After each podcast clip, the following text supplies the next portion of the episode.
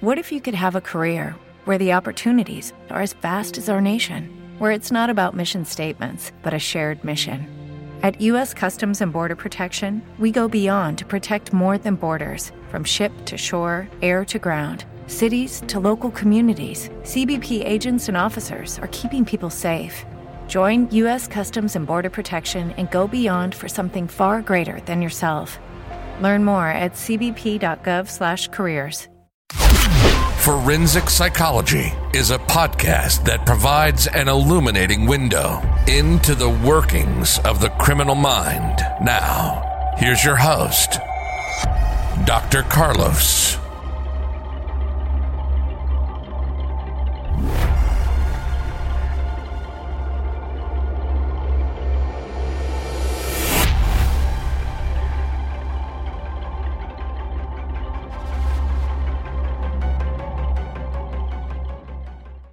Hey, welcome back, everybody. Today we have a great guest as we continue our series of looking at the martial arts. That includes everything, jiu-jitsu, Muay Thai, whatever it may be. But today we're actually going to be looking at chokes, rear naked chokes. And we continue the series of asking professionals who are also involved in martial arts. We've had a physicist. That was last week's guest. We've had other medical doctors. We had a psychologist. And now again, we have an associate professor of emergency medicine, as well as an emergency medicine physician and toxicologist, Dr. Samuel Stellpflug. That's Stellpflug. You might want to definitely look him up and type in chokes when you look him up on Google. He's got a new article about 3 years old called No Established Link Between Repeated Transient Chokes and Chronic Traumatic Encephalopathy Related Effects. It's a tough one for me to say on the show. It goes, dangers of mixed martial arts and the development of chronic traumatic encephalopathy. It's a fascinating article. We're going to try to break that down. We're going to break not only the rear naked choke, we're going to break down other chokes, the guillotine chokes. We're going to talk about the carotid artery. Do people really pass out? Why do they? We'll find out more about that in a little bit as well. And we'll be discussing, I think I'm going to try to at least 3 or 4 different chokes and see what Dr. Stellpflug has to say about them. I think we got the Gogol Plata and the guillotine, as I mentioned, and triangle choke, and we'll see how those all operate. Before we get started, you know what to do, folks. Make sure to share, subscribe, hit that like button. You know we like it. Let's not waste any more time. Welcome to the show, Dr. Stellpflug. Welcome, sir. Thanks a lot for having me. Thank you for being here. Again, this is so fascinating. We bounce back and forth, right? We bounce back from MMA fighters like Don Fry to Bas Rutten, all of a sudden to professionals who've delved into the world of martial arts. And there's still a dearth of research in a lot of the areas of martial arts, whether it be psychological, sociological, or medical, physiological, and things of that nature. But my first question to you is, what motivated you to become a martial artist? Because I know you actually have a black belt, if I remember. Yeah, I'm a black belt in Brazilian Jiu-Jitsu. I didn't start as a kid. I didn't do anything with combatives as a kid. I was more of a like traditional ball sport type of guy. And in my late teens, I got exposed just sort of on accident in the few years after the UFC had hit. Mm-hmm. I had a couple friends who were getting involved on some level, at least, in jiu-jitsu and some Muay Thai, a little bit of like local small town MMA stuff, convinced me to go to a gym in the town I grew up in, where there was a blue belt who owned and ran a gym. And wow. That was at that time in the mid to late 90s, that was fairly normal outside of major metro areas, blue and purple belts running gyms. But I got exposed to it at that time.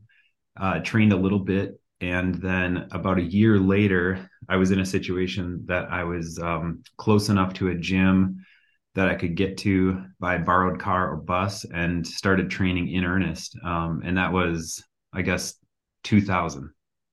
So I was sort of like second or third wave in this country anyway, training jiu-jitsu. And once I started, it was just one of those things I couldn't not do. Like a lot of people, you get started and you either don't like it or you like it. And I liked it and never stopped. That's interesting. You mentioned that. For a side note here, the blue belts and the purple belts. I'm wondering, there's been discussions with other MMA fighters that I've had on the show whether or not that's going to stick around.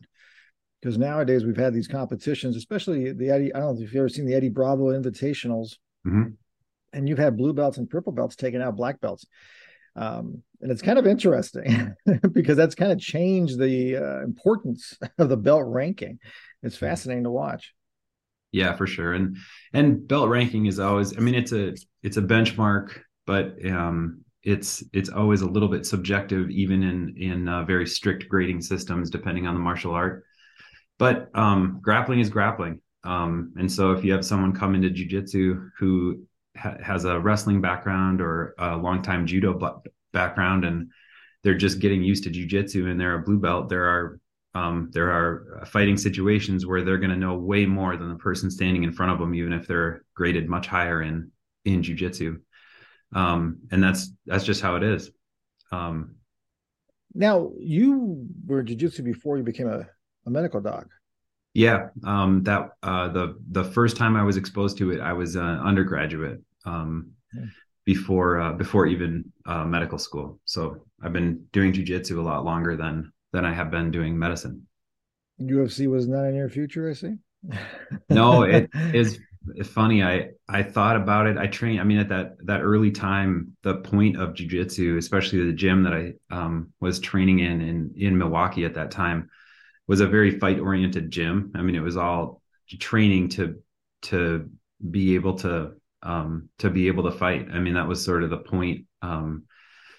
Takedown game and takedown defense and top pressure and things that are applicable in the MMA world. And a couple people from the gym, including the guy who ran the club, was an active MMA fighter in that small community in Milwaukee at that time.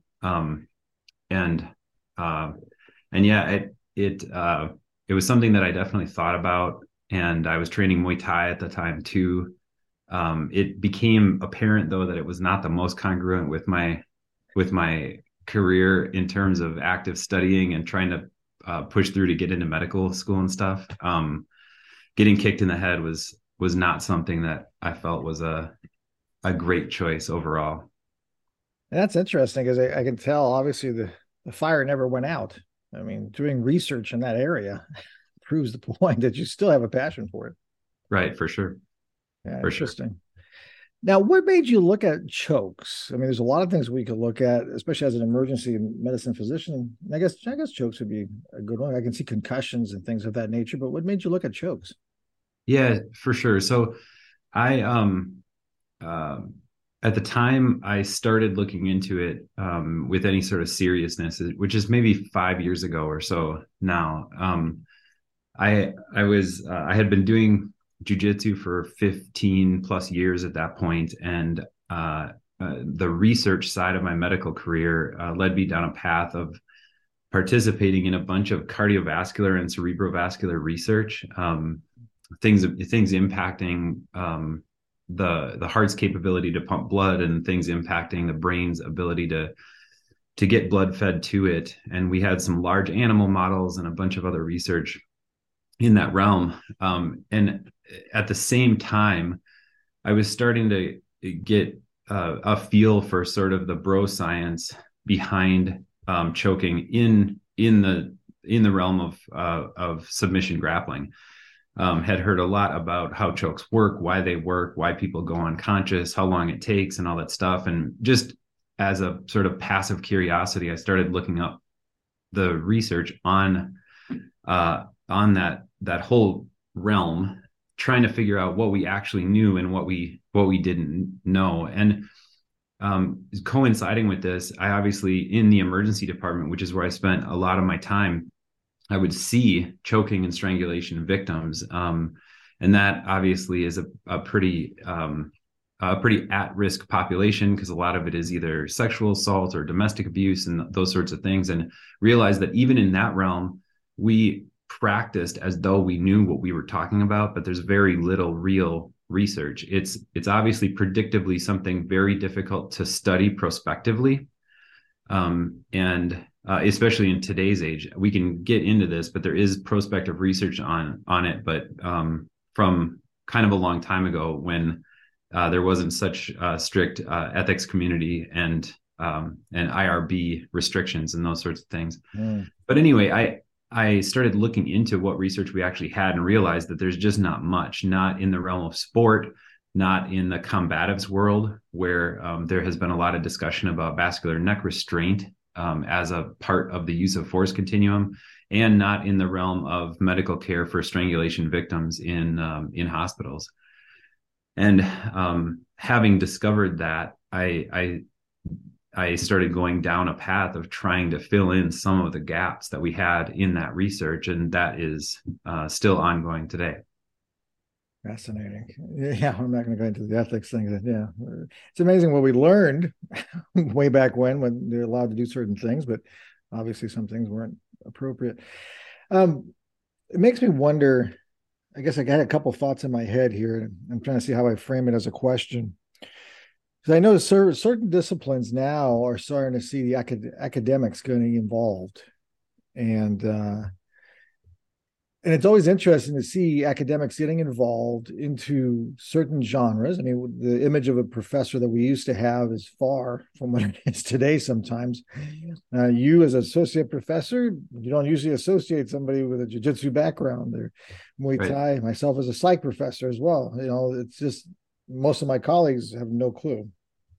And this is not an offense, again, or a pejorative comment towards them. It's just interesting how that profession now is slowly starting to creep in. I mean, it's still way far away in the martial arts world. And I don't even know, I guess that's one of the questions I would ask. It can provide a lot of insight, but I'm also seeing people, and I don't know if one of your articles was a response to somebody else's research. And I don't know if those individuals ever participated in martial arts, because that makes a difference, I think. I don't know if I'm right or wrong. Yeah, I'm not sure. So there are a couple letters to the editor out there. The one that you referenced from 2019, and another one that was in response to a study that was published in the journal Brain Injury, and that was actually a study out of Mayo in Rochester. I know that a couple of the authors on that study are a part of the martial arts world. One of them is a longtime cage side doc. And another one is a professor of jiu-jitsu, and that commentary was kind of interesting, that back and forth, but it was related to the same thing. They did a prospective study looking at a sideline cognitive testing modality and how athletes did after either knockouts or non-knockouts, which was mostly chokes. And that was a sort of an interesting back and forth that we wrote a letter to the editor about. Would you agree that there might be a lot of confounding variables to that, especially in a kind of research like that? Yeah. In fact, that study, it was a great idea. They used a platform that's fairly well established in the concussion world to have some merit, the King Devic test platform, which is essentially it's a platform where athletes are asked to identify numbers in a sequence as accurately and fast as possible. So it essentially tests eye saccade, ability to have the cognition to recognize the number, and then the ability to express the number verbally. And you get a score based on how well they do. And anyway, they did that after athletes had been in a combative environment. And how long after? So they did a baseline before, and then they did it after as well, which is good. The problem, though, obviously, is that it's difficult to gauge how much trauma they incurred before a knockout, whether there was a knockout or not. And then if they're making conclusions based on a choke related outcome, oftentimes they also were getting taking blunt trauma to the head as well. And that's the main confounder. We actually repeated a study similar to that, and we isolated just the choke arm and used a training environment and used exclusion criteria of any sort of head trauma, any symptoms of a past neurologic event or recent concussion, and entered people into a choke or non-choke arm and used the same platform, but took out the confounders. And we also got a subject number, something in the range of 6 times what they got. And that study's just actually completed in the last 6 months. And we submitted an abstract to one of the big sports medicine meetings in the spring, this spring of 2023. And so we'll wait a little bit on the manuscript, but that manuscript will probably hit the internet sometime late 2023. Oh, can't wait. By the way, folks, if you're not research-based or familiar with it, the confounding variables or other factors that could play a role in the conclusion. So when you're looking at causation, I'm a big proponent of multiple paths of causation is usually what you're going to find. That's something people don't always talk about, especially human beings like things simple. They like the one pill, the one thing. It doesn't always work that way when you're looking for causal relationships. And that's why I was asking Dr. Stellpflug about that, because it's going to be hard to separate those things between head trauma, punches, elbows, and then all of a sudden, oh yeah, it was the RNC. It was the rear naked choke that did it. So I can't wait to read your study coming out in 2023 as well. And it doesn't mean it doesn't do it. I have no idea. Now, on that particular assessment that they did, it sounds like they're also checking out the prefrontal cortex, because that sounds like problem solving in some capacity.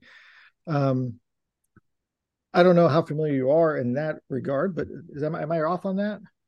No, you're not off at all. It's sort of it's obviously a multimodal thing, because in order to read a number sequence, you're testing something. In order to understand what you're looking at, you're testing another thing. And then in order to express what you're seeing and understanding is another thing. And so it's not just testing one thing. It's sort of an overall cognitive assessment.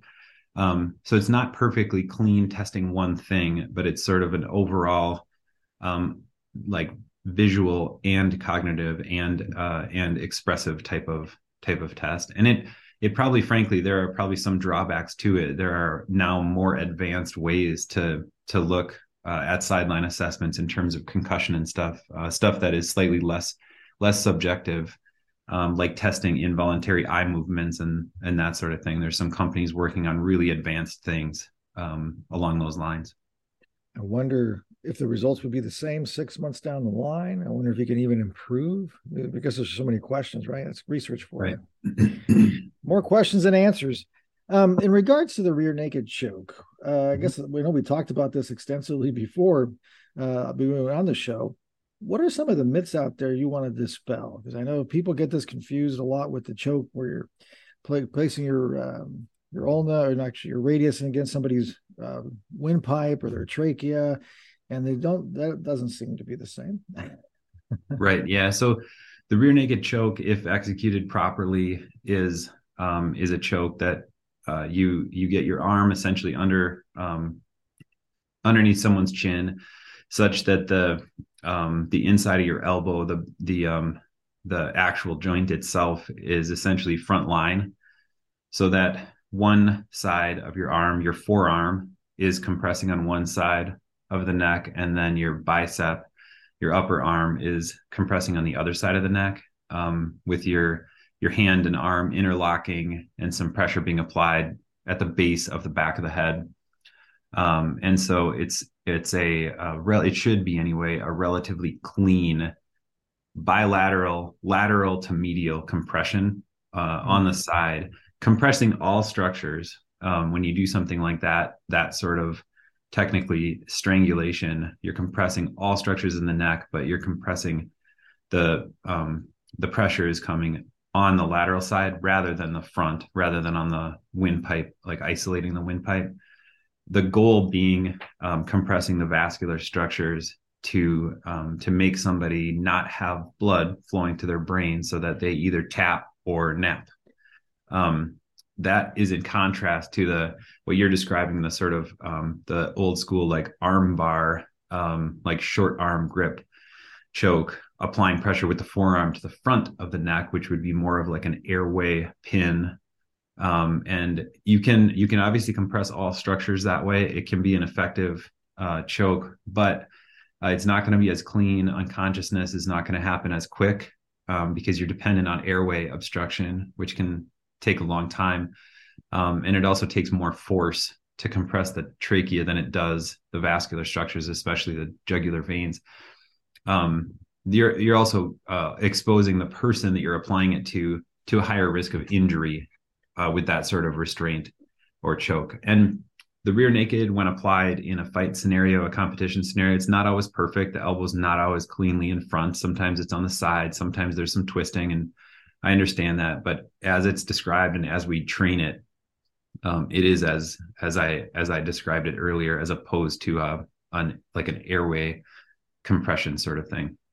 And you'll hear me use. I generally use the common linguistics of the fight community, the combatives community. I generally use the term choke when I'm describing these. Medically, the most apt description is strangle or strangulation. That is just compression from the outside of the neck, vascular or other, just all comers, compression of the neck, as opposed to choking, which technically is obstruction of the airway from the inside. You hear people say, well, this is a blood choke or an airway choke. And I don't mind that description because it's sort of more clear. It describes what your goal is. Technically, it's strangle or strangulation. There are some relatively pedantic folks within the grappling community that are very focused on making sure people use strangle instead of choke. And that's fine too. I don't get lost in the linguistics as long as people understand what I'm talking about. Well, that's true. And I think the legal profession calls them vascular restraints. Something of that sort. Yeah. Vascular compression or vascular restraint. There's lots of different names. And that's why in that sort of realm, either the forensic world, legal world, it's really best to pair it with an anatomic description of what occurred or what's occurring, as opposed to just using one term and going with it. Yeah, I love it when disciplines start changing the name for the same thing, just to make it a little bit more complicated for everybody else. Right. Let me ask you this. This kind of leads me to the next question, which I've seen a lot of martial art instructors talk about this. And this is not a knock on them. Sometimes they just hear stories and they kind of regurgitate the story. And I get it. But they used to say, hey, you can't hold somebody in a rear naked choke for longer than a minute. I think I've even heard a minute or two, because it could be lethal. It could be fatal to that individual. Is that accurate? It's possible. So this is something that people refer to things as though there's a perfect answer to this question. And oftentimes folks who know a lot more about a topic are more open to the gray area of the research. And there's not a perfect answer to that question. And for a couple of reasons. One is the data that drives how long it takes someone to have that sort of terrible outcome from a neck compression is, again, it's in general not prospective data, certainly not prospective blinded data. And a lot of it is observational from either security footage and from other assessment, like witness assessment in the forensic world. And we know, obviously, if you apply a neck compression very lightly for a very brief amount of time, you're not going to have that sort of outcome. If you fully locked somebody for 10 minutes and cut off all blood supply, everyone would have a bad outcome. So somewhere in between no time and 10 minutes, you know that there's going to be a cutoff where most people have a bad outcome. It seems like the forensic literature lands at somewhere between 2 and 4 minutes as being a cutoff for having a high probability of a bad outcome, brain death, and potentially actually death. Now, the difficult part about that is that there is a small possibility of having a bad outcome long before that, if you have an injury like an arterial dissection or a stroke, something like that. And that can occur at any point, not just 2 minutes, but that could happen at 5 seconds, 20 seconds. It depends on the choke, depends on the individual, their risk factors, and their luck. Dissections and strokes are common in society. They can happen for no reason. They can happen in all athletic activities. Obviously, having neck compression or getting choked is more risky than not. But those things can occur in any setting. We also know they can occur in the context of neck compression, and those can happen earlier than what you're describing, the minute or 2 minutes or 4 minutes or whatever. But the forensic literature would point sort of, again, in a, with gray area recognized, they would softly point to in the mid single digit of minutes before you're before most people will have a bad outcome like death. So if I'm correct, when you're talking about the stroke, it's not necessarily induced by the choke. It could be just bad luck at the timing or something of that nature. It could be, yeah. You know, there have been a number of strokes and arterial dissections, both carotid and vertebral, associated with neck compression maneuvers applied in the context of grappling. We just published a 10-patient case series. All jiu-jitsu athletes, all who had a close temporal relationship between being choked and having some sort of either ischemic stroke or dissection. And the temporal relationship is really compelling in those cases. We got both personal accounts from the folks involved and also reviewed medical records, including imaging in those cases. That was the only way they would be included in the case series. We eliminated a number because we couldn't verify it completely. And we recognize even those could have just been their time for a stroke or dissection. It just is fairly compelling from a time relationship that it's associated. And just, again, you pointed out what confounders are to your audience, but there's a difference when we use the term correlated or associated. That's different from causation. And in that case series, we weren't claiming causation, but we were claiming correlation. No, that's a great point too. Something I always tell my class, folks, there's websites out there that show a lot of correlations to things that make no sense. High divorce rates with high sales of butter in Massachusetts. I mean, sometimes correlations are just there because they're there, and it doesn't mean they're actually something happening. Doesn't mean it's not. It also doesn't mean it is. Now I'm going to explore this a little bit more in depth. Just three questions popped up in my head as you were talking, just to kind of get more insight into this aspect. Does age matter? In terms of stroke risk or risk overall? Stroke risk or risk overall for rear naked choke. I'm 51. Should I avoid being choked out? I mean, so again, being choked is less safe than not being choked, right? So that being said, probably the risk increases with age, but stroke risk and dissection risk in general, independent of submission grappling, increases with age.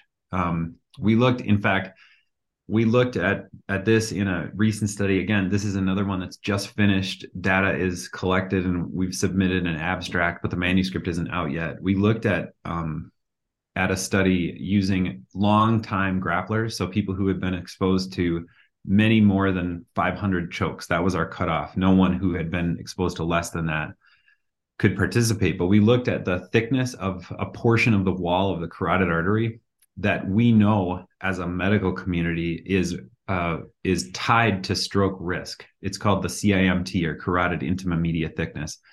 And as that gets thicker, your stroke risk goes up, especially after a certain point. And we also know that particular portion of the wall of the carotid increases with age. So your CIMT is more now than it was when you were 20. And that's Thank you. That's one of many risk factors for stroke. And like different lifestyle factors and that sort of thing that we all know about, smoking, et cetera, play into that. But we looked at the CIMT thickness in longtime grappling athletes, and age and weight matched them with a control group who had never been exposed to neck compression at all, and looked at the same thing to see if long-time grapplers who had been choked many times had increased thickness in that risky portion of your carotid artery. And the spoiler alert is that there was no difference in the long-time grapplers versus the controls who had been also athletically active but not not participated in any form of submission grappling. Interesting. And yeah, it, as it turns out, it was the same. We also, in the study, we used a bunch of the new age serum markers for concussion that you've seen referenced in different, especially in the context of football, boxing, these different head injury contexts. And that was more of a pilot portion because we have no idea what we were going to find from that. There was no difference in those serum markers of brain injury either. But we also aren't really drawing conclusions on that because, again, they're very new and we don't really know what we're working with. It was more just an exploration. That's fascinating nonetheless. Yeah. But yeah, so in short, age probably matters, but we don't know how much. So, okay. And I guess in any sport or any kind of physical activity, they always recommend to make sure you see your doctor, make sure you know your medical history, because if you have heart conditions or if you have a history of heart conditions, all that could be problematic and it increases your risk. And this is actually if you being choked out, right? When you go unconscious, correct? Or, I mean, yeah, the being choked out may matter, and I can come back to that. But the risk we were looking at is mainly a risk applicable to stroke. So ischemic stroke, the blood being cut off in the brain for various reasons. The being choked out is interesting because the question arises: is it bad to be choked out? And it seems like that should be an intuitive answer, like it's bad to be choked unconscious. But interestingly, the data on brief loss of consciousness from a neck compression doesn't really support that it makes for any worse outcomes than people not choked unconscious. There's not good data on it, but there is retrospective data. And then there's some broad-based survey data. We did a survey. We actually surveyed over 4,000 grapplers. We got a bunch of demographic information from them, what sport they participated in, how often they've been choked, if they have any remnant symptoms that they attribute to a choke. And there was no difference in that outcome, bad or good, whether they had been choked unconscious or not. And that sort of survey, again, this is sort of taking a step back, like looking from the 30,000 foot view on survey data in general, there's oftentimes healthy subject bias in a survey like that, because if there was a terrible outcome and someone died, they're not participating in the survey, just to point out the obvious. But in that group, over a third of the participants had been choked more than 500 times. And roughly a quarter of them had reported being choked unconscious. So over 1,000 of the participants had been choked unconscious. There was actually only two bad outcomes, like remnant bad outcomes attributed to chokes out of the 4,000 participants.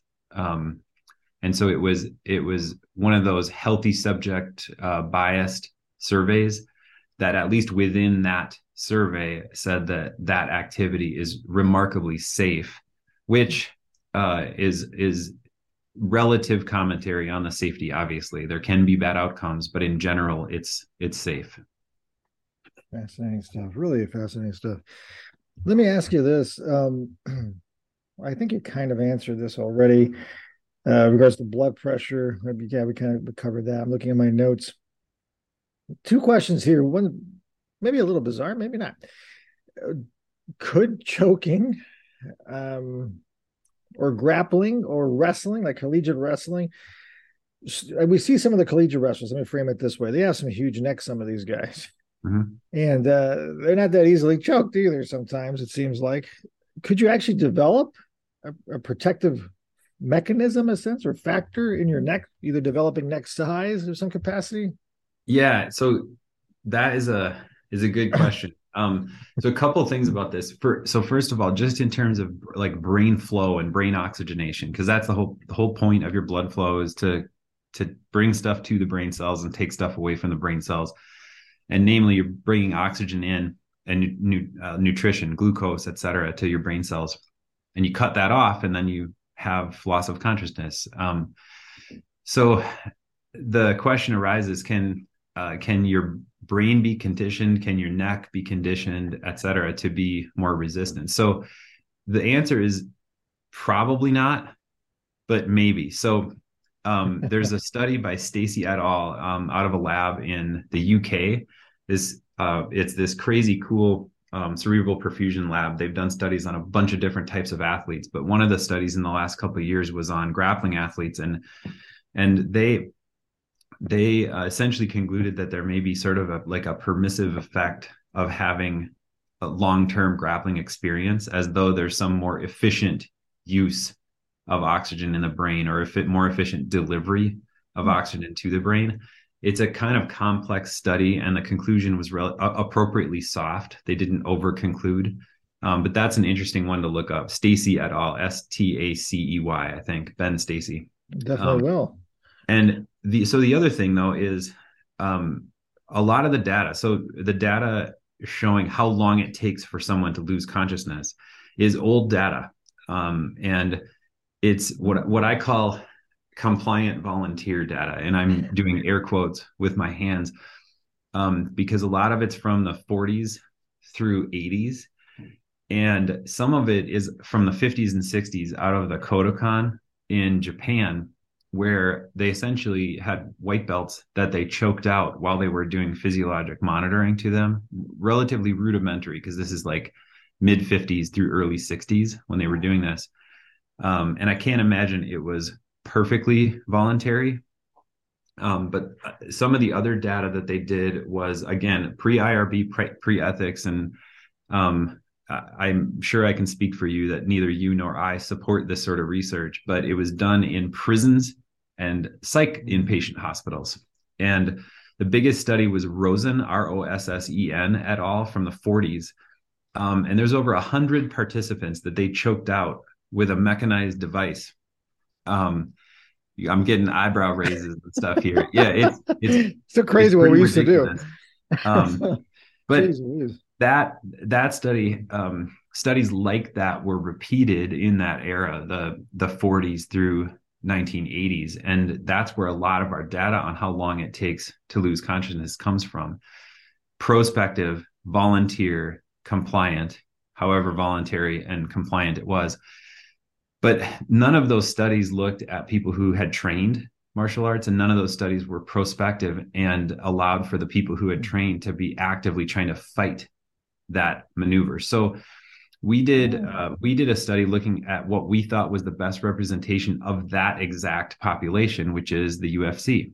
So we reviewed, I had a panel of, I think it was 17 experts in grappling, a number of whom had medical expertise as well. I had them review every single choke to loss of consciousness in UFC history. At that time, I think it was 81 of them.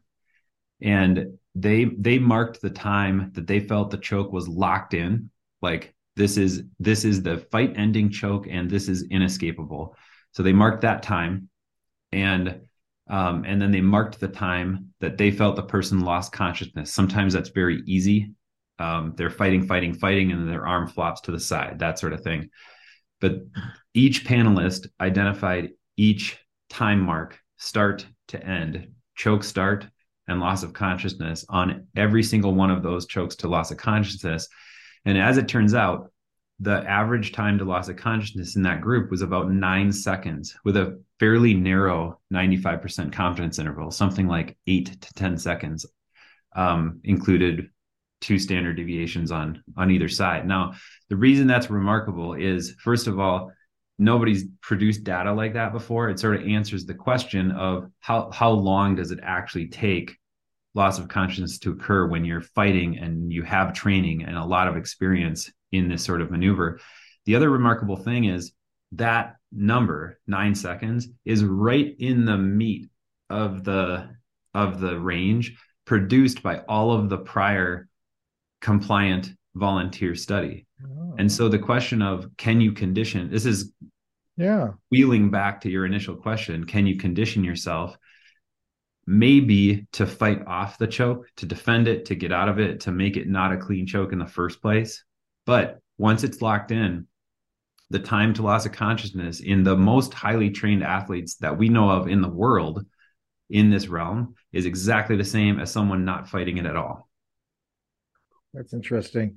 And I guess it also makes me think of that, I don't know what you'd call it. It's a defense that they use usually for choking, where they kind of get this kind of gill-looking thing in your neck, right? You kind of open your mouth wide and spread that neck out. Does that really have much of an impact? Have you seen anything like that in studies? If it's a bad choke by someone who doesn't know what they're doing, then I'm sure it helps. And maybe it's enough to begin an escape. All of us probably do it to a certain extent, bury your chin, etc. But once the choke is locked, it doesn't matter. I guess a couple other questions that pop up is, I was choked out on a go-go plata, but I remember as I was starting to feel the pressure, because he was slowly applying it, and it was totally unintentional, just an accident that happened. I had my hand ready to tap. You know, I was okay. I wanted to feel that go-go plata, and I'm starting to feel it. And then, but before I could tap, I passed out. And the guy's like, "I saw you getting ready to tap, but you never tapped. I don't know what happened." But then the instructor said, well, it's a gradual process. You don't just, it doesn't happen just like that. You slowly start losing. Is that correct? Yeah. And so go-go plata is interesting. And your experience is common to experience most people losing consciousness, where it's this sort of, I think I'm okay. I think I'm going to get out. I think I'm going to get out. And then you wake up. Yeah.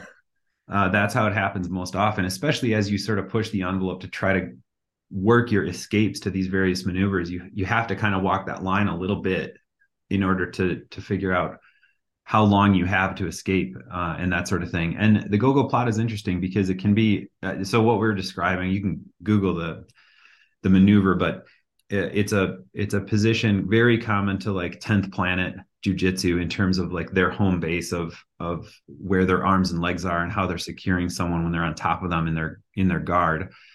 But because it's the leg sort of pinning the shoulder and the foot coming up, it depends on where the joint itself sits in relation to the front of the neck, how much pressure it's putting on either side of the neck, if that makes sense. And the go-go plata, frankly, is one of those that oftentimes people don't even know what's happening, and then they pass out because it's not a very common choke, even among advanced jiu-jitsu practitioners.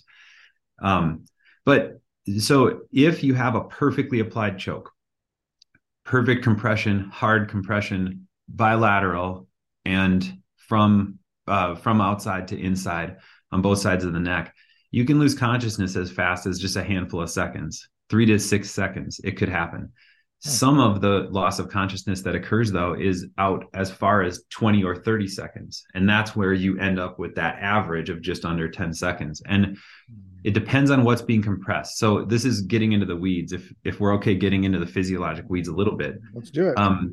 So if you compress someone's neck, the first thing that of importance anyway that's being compressed is the jugular veins. You can compress the jugular veins with very little pressure. And for medical practitioners, if you've ever looked at someone's neck under an ultrasound, especially if you're trying to put like a central line into the jugular vein, you can test what's compressible and what's not with an ultrasound probe. And with very little pressure, you can compress fully someone's jugular vein. Meanwhile, the carotid artery, which sits oftentimes right behind it, is just being displaced. It's not being compressed at all because the wall is thicker. It's a stronger structure. So you can fully compress the jugular vein. The carotid will just displace medially, like toward the midline when you do that. So as you start compressing someone's neck, the first thing that gets compressed is the jugular veins. So when you do that, when you compress the jugular veins, you're not allowing blood to go back out of the head, out of the brain. And so gradually the intracranial pressure will go up if you keep their jugular arteries compressed without compressing their carotid arteries. As the intracranial pressure goes up, the blood pressure from the body that's trying to get blood into the brain, into the head, it's pumping against that intracranial pressure. So if the intracranial pressure is very high, less blood flow will go into the brain. So you can actually reduce blood flow through the carotids by fully occluding the venous system, the jugulars. And this is like it's a funny argument driven by a ton of bro science of you got to compress the carotids only, you got to compress the jugulars, as though they're independent. But as you compress the neck, first the jugulars will compress. If you push very hard, you can start to actually compress the carotids. Most chokes in actuality probably almost completely occlude the jugulars and partially occlude the carotids. That's probably most chokes. But because you're increasing the intracranial pressure initially and then compressing the carotids, limiting the mean arterial pressure going to the head by compressing the carotids too, that leads to less cerebral perfusion pressure.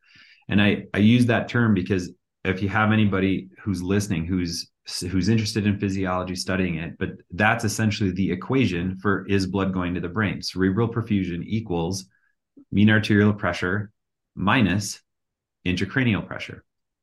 So if you make the mean arterial pressure smaller by compressing the carotids or increase the intracranial pressure by compressing the jugulars, either one and both of those things will reduce the cerebral perfusion pressure. And we have a range of cerebral perfusion pressure where we can think normally, behave normally, act normally, feel normally.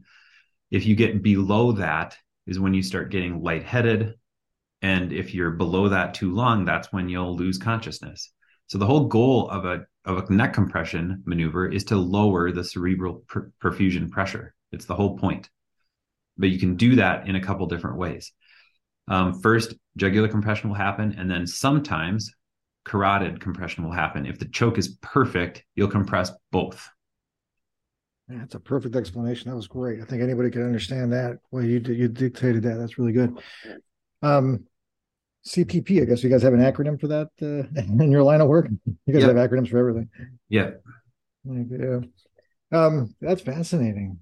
So I guess they all work on the same premise. It seems like most of them, Darce chokes, triangle chokes, rear naked. Is there really a difference between them, or is it just the degree of pressure that you can apply or anything at all that you see there? Yeah, so I thought there would be. So in that UFC study that we looked at all 81 chokes to unconsciousness, we also broke it down by two things. One is each individual choke type. And the other thing we broke it down is into neck only or arm in chokes. So neck only would be like the rear naked, the bulldog, the north-south choke.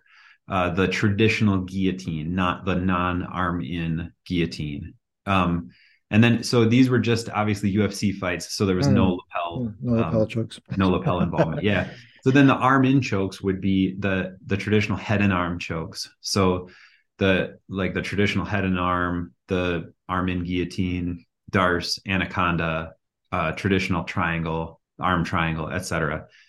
So I thought there would be a difference because in practice, it feels less clean when you have an arm in choke as opposed to a neck only choke. It feels cleaner when someone has a perfect rear naked applied compared to like an arm in guillotine or an anaconda or something like that. But as it turns out, the data, at least on these chokes being locked in, there was no time difference in loss of consciousness between the neck only and the arm in chokes. Now, the caveat is my hunch is that the arm in chokes are more escapable once they're locked in. And we lost that data set because we only looked at the ones that led to loss of consciousness. So we didn't look at how many rear nakeds were locked in and were escaped versus how many Darces were locked in and ultimately escaped.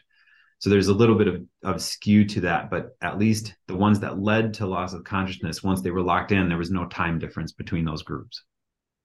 All right, I could keep you here for hours with this conversation.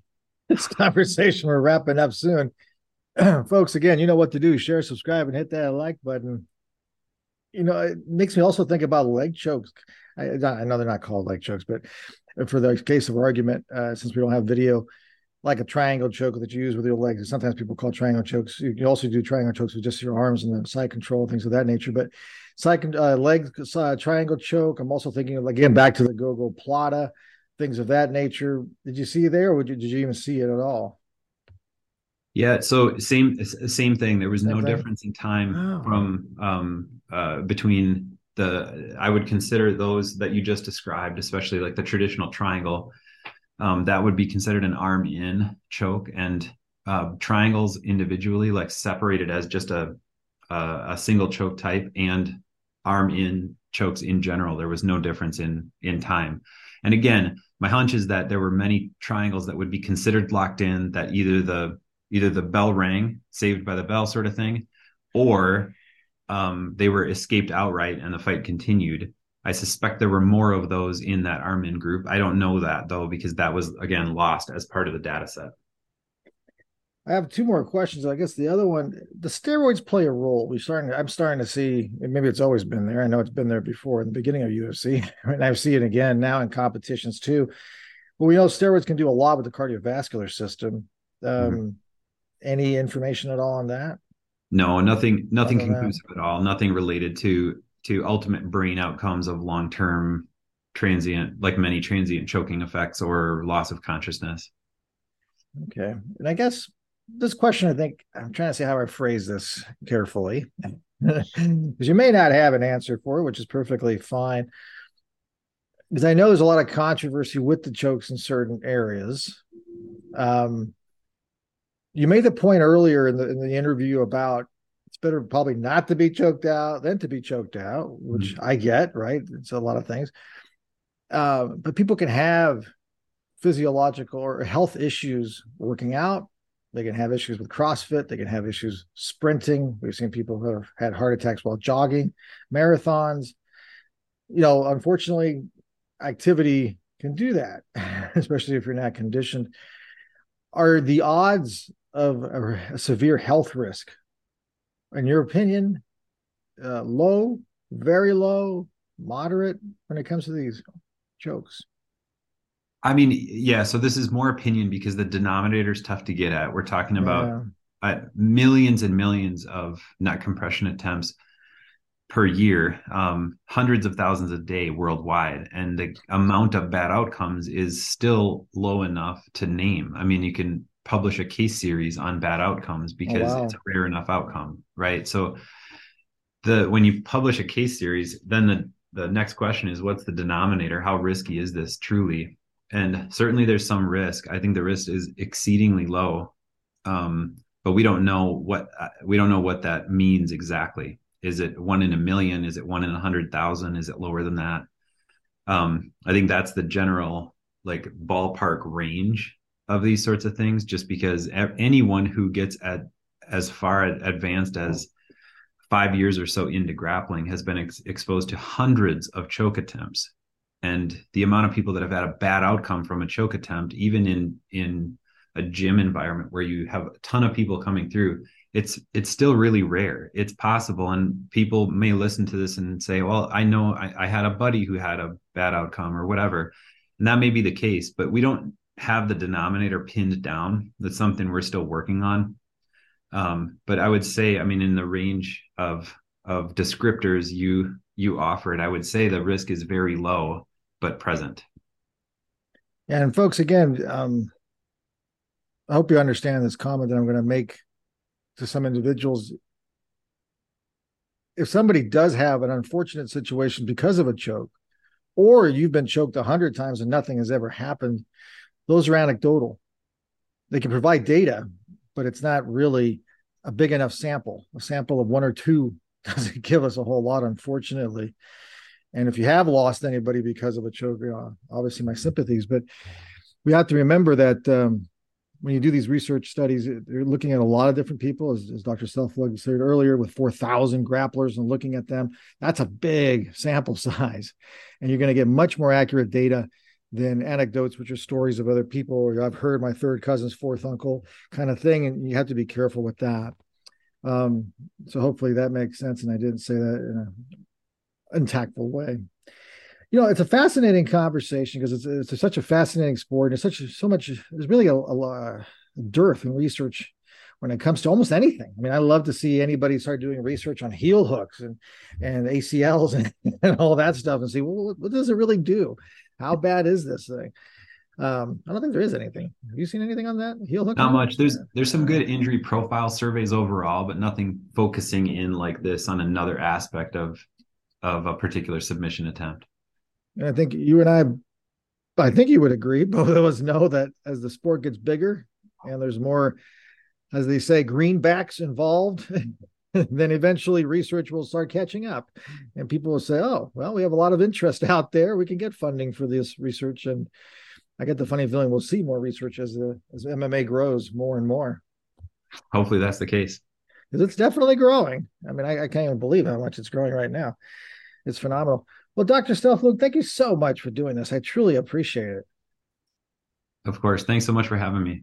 Now, I wasn't sure. I didn't ask you, but is there anything else you wanted to let the folks know about that you said, you know what, I really want people to understand this or that, or do we cover everything to your satisfaction? I mean, the topic is so deep, obviously. I think we covered a lot of the aspects that we could, and there's more to discuss in this realm. And obviously, I mean, this segues into the forensic realm and also into the law enforcement and military combatives realm. And those discussions are deep as well, both in terms of physiology and application, and in terms of ethics and then appropriate medical care. But I think, I mean, in terms of the broad-based application within the combat sports context, I think we covered a lot of what we should. Is it safe to say rule of thumb should be, if you're getting choked out, tap before you get choked out? Yeah, I mean, if you have any submission being applied to you and you think it's in, just tap and go again. I mean, All of us are here to train, and we all want to be able to train the next day and the next day after that. And the best way to do that is to be safe, both as someone applying a submission and someone taking a submission. Great point. Thanks again. And thank you for listening, everybody. Hey, make sure to share, subscribe, hit that like button. You know, we like it. And tap, would you? Just tap. Lucky Land Casino, asking people, what's the weirdest place you've gotten lucky? Lucky? In line at the deli, I guess? Aha, in my dentist's office. More than once, actually. Do I have to say? Yes, you do. In the car, before my kids' PTA meeting. Really? Yes. Excuse me, what's the weirdest place you've gotten lucky? I never win and tell. Well, there you have it. You can get lucky anywhere, playing at LuckyLandSlots.com. Play for free right now. Are you feeling lucky? No purchase necessary. Void where prohibited by law. 18+. Terms and conditions apply. See website for details.